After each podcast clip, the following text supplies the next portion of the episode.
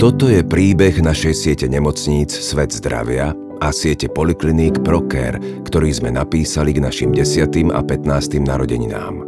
Lebo je toho veľa, čo sme za tie roky zvládli a spoločne dokázali. A chceli sme o tom povedať aj iným. Vypočujte si náš príbeh. Napísala Janka Fedáková, číta Milo Kráľ. Tretia kapitola Rekonštrukcie naše večné. Keď som do nemocnice nastupovala, na detskom oddelení sme ešte našli slamené matrace. Spomína si jedna zo sestier, keď spolu chystáme otvorenie vynoveného pediatrického oddelenia v Topolčianskej nemocnici.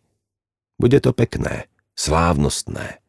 Máme pripravenú tortu pre zamestnancov, darčeky pre malých pacientov a príde aj hudobný host. Tak vy tu už musíte pracovať veľmi dlho však. Utvrdzujem sa s takmer 100% istotou. Nie, 4,5 roka. Pozrieme sa na seba a pousmejeme. A možno to ani nie je úsmev, len pery sa snažia naznačiť akúsi emóciu. Tie moje nevedia, ako reagovať. Viem, že mnohé regionálne nemocnice boli pred vstupom do siete v obrovskom investičnom dlhu, no vždy ma pri podobných komentároch ako si prekvapí, v akom veľkom. Nemocnica v Topolčanoch sa súčasťou siete stala v roku 2017. Ja som tu bol pred 7 rokmi s televíziou, natáčali sme reportáž o katastrofálnom stave operačných sál. Asi by som sa bál nechať sa v nich vtedy operovať. Preruší našu debatu fotograf, ktorý sa snaží ešte pred príchodom hostí odfotiť vynovené detské izby na oddelení. Rozpráva, ako do operačných sál zatekalo a ako zamestnanci spísali petíciu, aby kraj poslal nejakú firmu priestor zrekonštruovať, akúkoľvek. Boli zúfalí. A dnes nám naše operačky môže každý závidieť. Opravuje ho hneď sestra s úsmevom. Nemocnica ich aj s pomocou eurofondov zrekonštruovala za takmer 8 miliónov eur. Topolčany sú krásnou ukážkou úspešnosti nášho príbehu. Keď sme nemocnicu v roku 2017 preberali, bolo to veľmi ťažké a plné emócií. Ľudia si dovtedy prešli náročným obdobím, v nemocnici vládla totálna neistota a doslova až mafiánske praktiky, ktoré tam vtedajší prevádzkovateľia používali. Zamestnanci okrem iného nedostávali svoje mzdy na čas. A do tejto situácie sme prišli my a začali im rozprávať, aké to bude všetko super. Ale oni už neverili nikomu.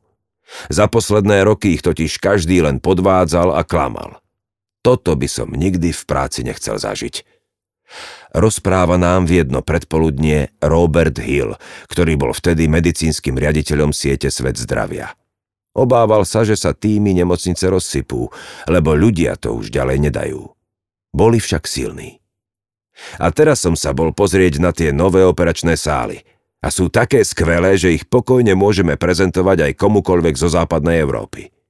Krok za krokom sme nemocnicu stavali na nohy a ešte ju mnoho dobrých projektov čaká. Ja im verím, že to dotiahnu ďaleko, lebo v regióne sú veľmi dôležití. Podotýka Robert. Takých príbehov sú v sieti desiatky a nájsť sa dajú azda v každej nemocnici. O starých drevených oknách, cez ktoré fučalo a ktoré boli v nemocnici ešte od jej vzniku. O diagnostických prístrojoch, ktoré sa neustále kazili a pri akútnom pacientovi sa strácal cenný čas. O plesnivých stenách, o nefunkčných toaletách, o neexistujúcich pracovných stoloch pre personál. O sestrách, ktoré sa boja chodiť na interné oddelenie, lebo každý kút im tam pripadá strašidelný, tmavý a špinavý. O čiernej fasáde galantskej nemocnice, ktorá akoby stelesňovala všetko zlé v nemocnici a bola takým závažným symbolom, že ju opravili hneď na začiatku. Mobiliár jednotlivých pracovísk mal už viac ako 60 rokov a niektoré veci patrili doslova do múzea. Neviem tiež pochopiť, ako hygiena dovolila prevádzku niektorých sociálnych zariadení na oddeleniach. V takom havarínom stave totiž boli. Hovorí Eugen Lešo. Do nemocnice vo Vranove nad Topľou nastúpil 4 mesiace predtým, ako sa spojili prvé nemocnice do siete a v máji 2012 sa posunul z pozície námestníka pre liečebno-preventívnu starostlivosť na stoličku riaditeľa. Veľmi sa mi páčilo, že prišiel nový prevádzkovateľ a chcel investovať. Nebolo to však tak, že sa buchol po vrecku a bez rozmyslu vysypal peniaze tam, kde by zasičali ako voda naliata na rozžeravenú platňu. Vzniklo oddelenie centrálneho nákupu, ktoré presieť všetko tendrovalo a vyberal sa najlepší dodávateľ v zmysle kritérií, ktoré sa dodnes neustále nastavujú. Robil to teda veľmi rozumne a prostriedky boli využité do posledného eura. Pri vyberaní toho, do čoho treba investovať, sa pritom počúval i hlas z dola. Spomína si. Počas úvodného obdobia zamestnanci ani pacienti zásadné vizuálne zmeny necítili – v nemocniciach totiž najprv potrebovali investovať do vecí, ktoré často vidieť nie je. Keď vám totiž tečie kotol, ktorý spotrebováva obrovské kvantum plynu alebo elektriny, tak zrejme najprv opravíte ten. Ale kto chodí do kotolne? Výmena desiatok kilometrov elektrických rozvodov, ktoré sú hliníkové a vytvárajú obrovské straty energie. Výmena stoviek starých okien v každej nemocnici, ktoré sa odviezli do zberu a za finančnú odplatu mohlo zdravotnícke zariadenie doplniť mobiliár niektorého pracoviska. Zlepšenie tepelného hospodárstva a oprava zatekajúcich striech. Boli to ságy ako v románe, povedali mi niektorí. A potom prišli na rad podlahy, lôžka, medicínska technika, sociálne zariadenia, izby a chodby, obnova celých oddelení. V niektorých nemocniciach museli rekonštruovať napríklad aj cesty. Začali sme splácať staré dlhy. Dokázali lepšie hospodáriť. Zabezpečili si, že nebudeme mať problém v nemocnici svietiť a kúriť. Mali sme jedlo pre pacientov a mali ich kam uložiť.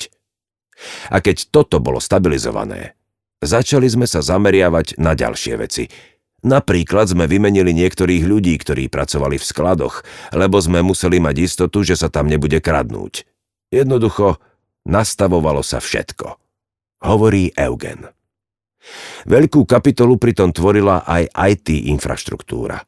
Eugen si spomína, že zväčša mali v nemocniciach iba písacie stroje. Počítače či tlačiarne si často zháňali sami. Občas im niečo doniesol napríklad spokojný pacient, ktorý bol trebár s podnikateľom v tomto odvetví. Systémové riešenie to ale nebolo. Ak vezmeme do úvahy celú sieť, IT technika bola veľkou investíciou nielen čo sa týka hardvéru, ale aj softvéru. Ten je dnes spoločný pre väčšinu nemocníc a my si dokážeme digitálne archivovať snímky z CT prístroja či rentgenu a navzájom medicínske dáta zdieľať. Lekár z Vranova sa tak môže pozrieť na výsledky pacienta v Michalovciach či v Trebišove. Našťastie, vyvolávanie snímok na film a ich fyzické uskladňovanie je už minulosťou. Dodáva Eugen. V sieti bol 4 roky známy ako veľký riaditeľ. K vedeniu Vranovskej nemocnice mu totiž pribudla aj Svidnícka, Stropkovská a na rok a 4 mesiace aj tá Humenská. Vraví však, že to malo svoje benefity. Nemocnice si navzájom dokázali pomáhať a svoje aktivity koordinovať a zdieľať, ako to dnes robí celá sieť. Vo Svidníku tak napríklad v priestoroch bývalej práčovne, z ktorej sa stala externá zdieľaná služba, vznikla psychiatrická liečebňa. Napriek riaditeľskej stoličke však bol Eugen dušou stále lekár. Z týchto radov vyšiel a aj preto sa snažil pri rekonštrukciách nezabúdať ani na personál. Ešte v Michalovciach sme mali lekárskú izbu s rozmerom 1,5 štvorcového metra a boli v nej traja. Keď sa chcel jeden z nás premiestniť, museli sa zvyšní dvaja postaviť. Smeje sa, keď sa mu v hlave vynorí spomienka. Chceli sme preto, aby si mal náš personál kam sadnúť, aby mal svoj písací stôl, svoju skrinku a trebárs chladničku, ak slúži v nepretržitej prevádzke. Bolo totiž úplne bežnou vecou, že si kolegovia chladili potraviny v taške, zavesenej zvonku na okne, kde bola prístupná často aj mačkám či vtákom. Nevedeli sme dať ľuďom platy ako v Rakúsku, ale snažili sme sa o nich postarať, aby nám tam neodchádzali. A často som videl, že sú spokojnejší a bol za to vďačný. Dodáva Eugen. Jednotlivé pracoviská sa rekonštruujú dodnes. Postupne. Keď som v roku 2017 nastúpila do siete, mala som často pocit, že môj pracovný život sa točí len okolo prezentovania z rekonštruovaných oddelení. Spomína autorka knihy. Mesačne sme otvárali niekedy aj tri vynovené pracoviská v rôznych častiach Slovenska. Ľudia v nemocniciach sa tešili a mne sa zdalo, že toto je predsa štandard a takto zvyčajne vyzerá slovenská nemocnica, hoci tapety boli naozaj krásne. Áno, Veľa času som v slovenských nemocniciach predtým nestrávila. Keď k nám prídu mladí ľudia, už sa ani nezamýšľajú nad tým, že by v nemocnici nebola klimatizácia, nemali by k dispozícii počítač, alebo by neexistovala Wi-Fi sieť. Ak by sme im hovorili o písacích strojoch alebo zavesenom jedle na parapete, pozerali by sa na nás a nerozumeli. Aj napriek tomu, že ešte stále potrebujeme investovať, už sme predsa len niekde inde. Podotýka Eugen. Platobná disciplína, investície do oddelení, nákup nových medicínskych technológií, vzdelávanie zamestnancov, to všetko sa dnes vníma ako štandard, hoci nikdy predtým to štandard nebol, hovorí Igor Pramuk, ktorý je dnes v sieti riaditeľom pre externé vzťahy, no na začiatku ju viedol medicínsky. V tomto dnes cítim obrovský posun. Ak nám dnes nastupujú noví ľudia, neuvedomujú si, z čoho všetkého sa v súčasnosti stal normálny proces. Dnes sa už berie ako samozrejmosť, že sa niečo kúpi, ak je to potrebné vymeniť. No ešte pred pár rokmi to bola veľká výzva. Podotkol. A my sa zamýšľame, koľko sa vlastne zainvestovalo do infraštruktúry nemocníc. Pozeráme tabuľky a počítame. Za posledných 10 rokov to bolo 300 miliónov eur. Asi polovica išla z peňazí skupiny Penta a druhá predstavuje zárobok siete, ktorý získala najmä dobrým hospodárením a ktorý bol investovaný späť do zdravotníckých zariadení. Mamička, gratulujeme! Ozve sa spoza veľkých dverí mužský hlas, ktorý ale v zlomku sekundy zaniká v detskom plači. Slnko sa zľahka opiera do okna nemocnice – a na dlhej chodbe vďaka tomu sledujeme naše siluety. Keď sa novorodenec prvýkrát ohlási svetu, hneď nás to vytrhne z akejsi popoludňajšej letargie. A potom príde ona. Môj zlatý! Trieli cez chodbu, aby nás vystískala a človek sa hneď cíti pokojne. Poláskaný, pohladený. Pri Majke sa ani inak nedá. Za Máriou Vasilovou sme prišli do Humenskej nemocnice. Je tu primárkou neonatológie a zároveň pôsobí aj ako hlavná lekárka siete pre túto oblasť. Hovorí, že od malička mala jasno. Chcela byť pediatričkou. Dieťa je bezbranné. Nevie povedať, čo mu je. Človek to musí vycítiť. Zvykne hovoriť. Ona to dokáže a možno aj preto sa už dnes ako neonatologička venuje tým najkrehkejším, nedonoseným novorodencom. Ešte v roku 1982 pre nich rozbiehala pracovisko s intenzívnou starostlivosťou, aby ich už nemuseli prevážať inam. A potom zbierala ocenenie za ocenením. Keď nám s láskou ukazuje tri albumy fotografií, pozdravov a maturitných oznámení, s úsmevom dodáva, že deti jej občas aj zavolajú. Vedia, že môžu. Moje číslo je dostupné. Roky som ho nemenila. Smeje sa. Nemocnici v Humenom Majka odovzdala celý svoj život. Chcela pomáhať tam, kde vyrástla. Od jej skončenia medicíny uplynuli desiatky rokov a zmenilo sa mnohé. Hovorila som si však, že by som sa ešte pred dôchodkom chcela dožiť pôrodnice, kde by sa mamičky počas hospitalizácie cítili skoro ako doma. Na Slovensku to totiž ešte stále nie je bežná vec. A ono to prišlo skôr, hovorí s úsmevom. A už nám otvára jednu z pekných pôrodných izieb. Nemocnica v Humenom ako prvá v sieti Svet zdravia v roku 2015 vymenila tradičné pôrodné sály a boxy za tri pôrodné izby. Mamička v nich strávi celú dobu fyziologického pôrodu, od príchodu do nemocnice až po záverečnú popôrodnú fázu. Nemusí sa teda v náročných chvíľach nikam presúvať. Nájde v nej tak často hľadané súkromie, keďže do pôrodnej izby má prístup len lekár, pôrodná asistentka a partner. A tiež komfort. Toaleta so sprchovým kútom, hudba, rozkladacie kreslo, na stenách tapety s kvetmi a všetko krásne ladí. Keď sa na chvíľu zarozprávame, aj takmer zabudneme, že sme ešte v nemocnici. Obdobie rokov 2014 až 2016 sa spája s prvými prestavbami nemocníc. Keď som prichádzal do siete, základné princípy už boli zadefinované. Volalo sa to vtedy medicínsky redesign. A znamenal vlastne to, že nechoďme vymýšľať už vymyslené veci, ale inšpirujme sa dobrými projektmi vo svete, ktoré fungujú, majú dobré výsledky a zvyšujú kvalitu. Týmto sa potom stala naša sieť známa aj externe. Začala totiž do prestavieb vkladať architektonické prvky, ktoré boli naviazané na procesy. Vysvetľuje Robert Hill. Medzi takýmito prestavbami boli okrem nového konceptu pôrodných izieb aj nové urgentné príjmy anglosaského typu, spojené oddelenia intenzívnej starostlivosti, klastre a s nimi plávajúce lôžka. Prvý nový typ moderného urgentného príjmu v sieti otvorili v roku 2016 v nemocnici v Spiskej Novej Vsi. Novinkou bola manchesterská triáž. Po príchode do nemocnice pacientov zaregistrovali a rozdelili do piatich skupín podľa závažnosti ich zdravotného stavu. O tom, kedy sa pacient dostane na vyšetrenie, už ponovom nerozhodoval čas jeho príchodu, ale to, aký vážny je jeho zdravotný stav.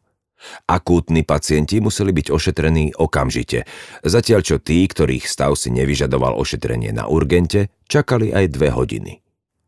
Urgent s triážou bol vtedy v Spiskonovoveskej nemocnici jeden z prvých, ak nie vôbec prvý na Slovensku. Dnes sa už triáž začína používať aj mimo siete Svet zdravia ako štandardný prvok.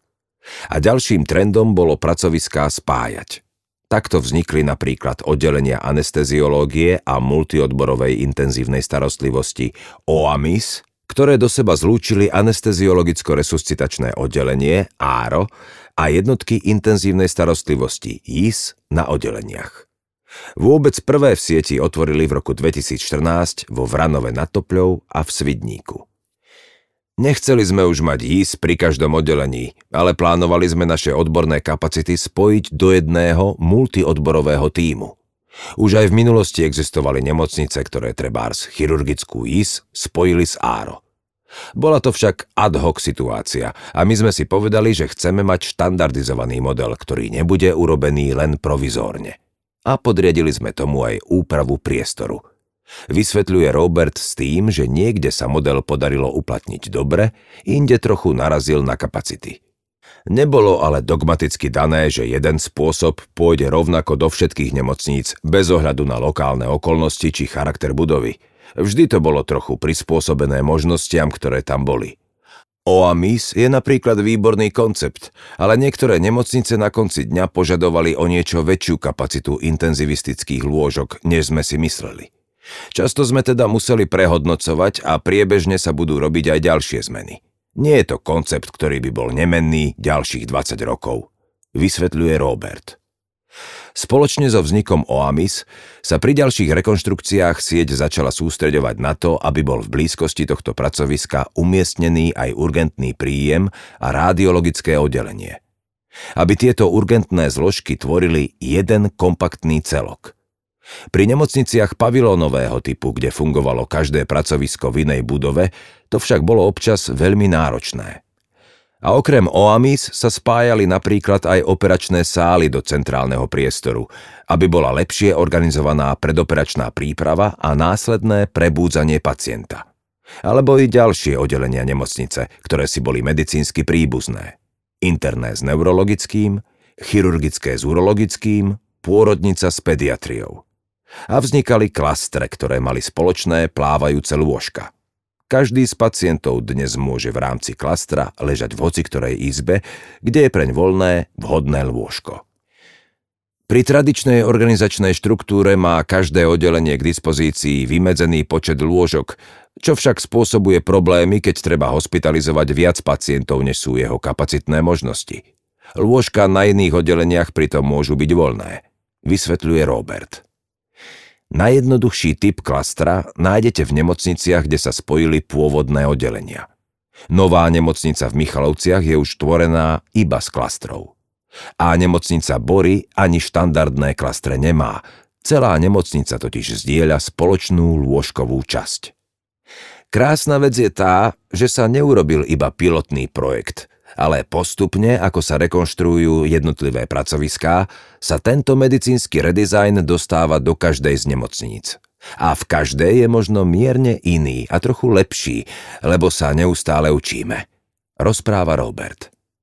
Znamená to ale, že sieť dnes určuje trendy v slovenskom zdravotníctve? Vôbec mi tá myšlienka nepríde trúfalá. Podľa mňa áno, myslí si Robo a hneď pokračuje. Nedávno bol na návšteve v nemocnici Bory minister zdravotníctva a o krátky čas začal štát hovoriť o zdieľaných kapacitách a plávajúcich lôžkach. Nehovorím však, že to bolo len pod vplyvom tejto návštevy – aj mnoho ľudí, ktorí u nás na medicínskych úsekoch pracovali, sa potom ocitli v štátnom sektore a prenášajú myšlienky ďalej. Na konci dňa je však úplne jedno, či niekto prizná alebo nie, že sa inšpiroval vo svete zdravia. Ak to posunie ďalej aj štátne nemocnice, tak je to super. Teším sa z toho a nemusí nás za to nikto chváliť. Dodáva s úsmevom. thank you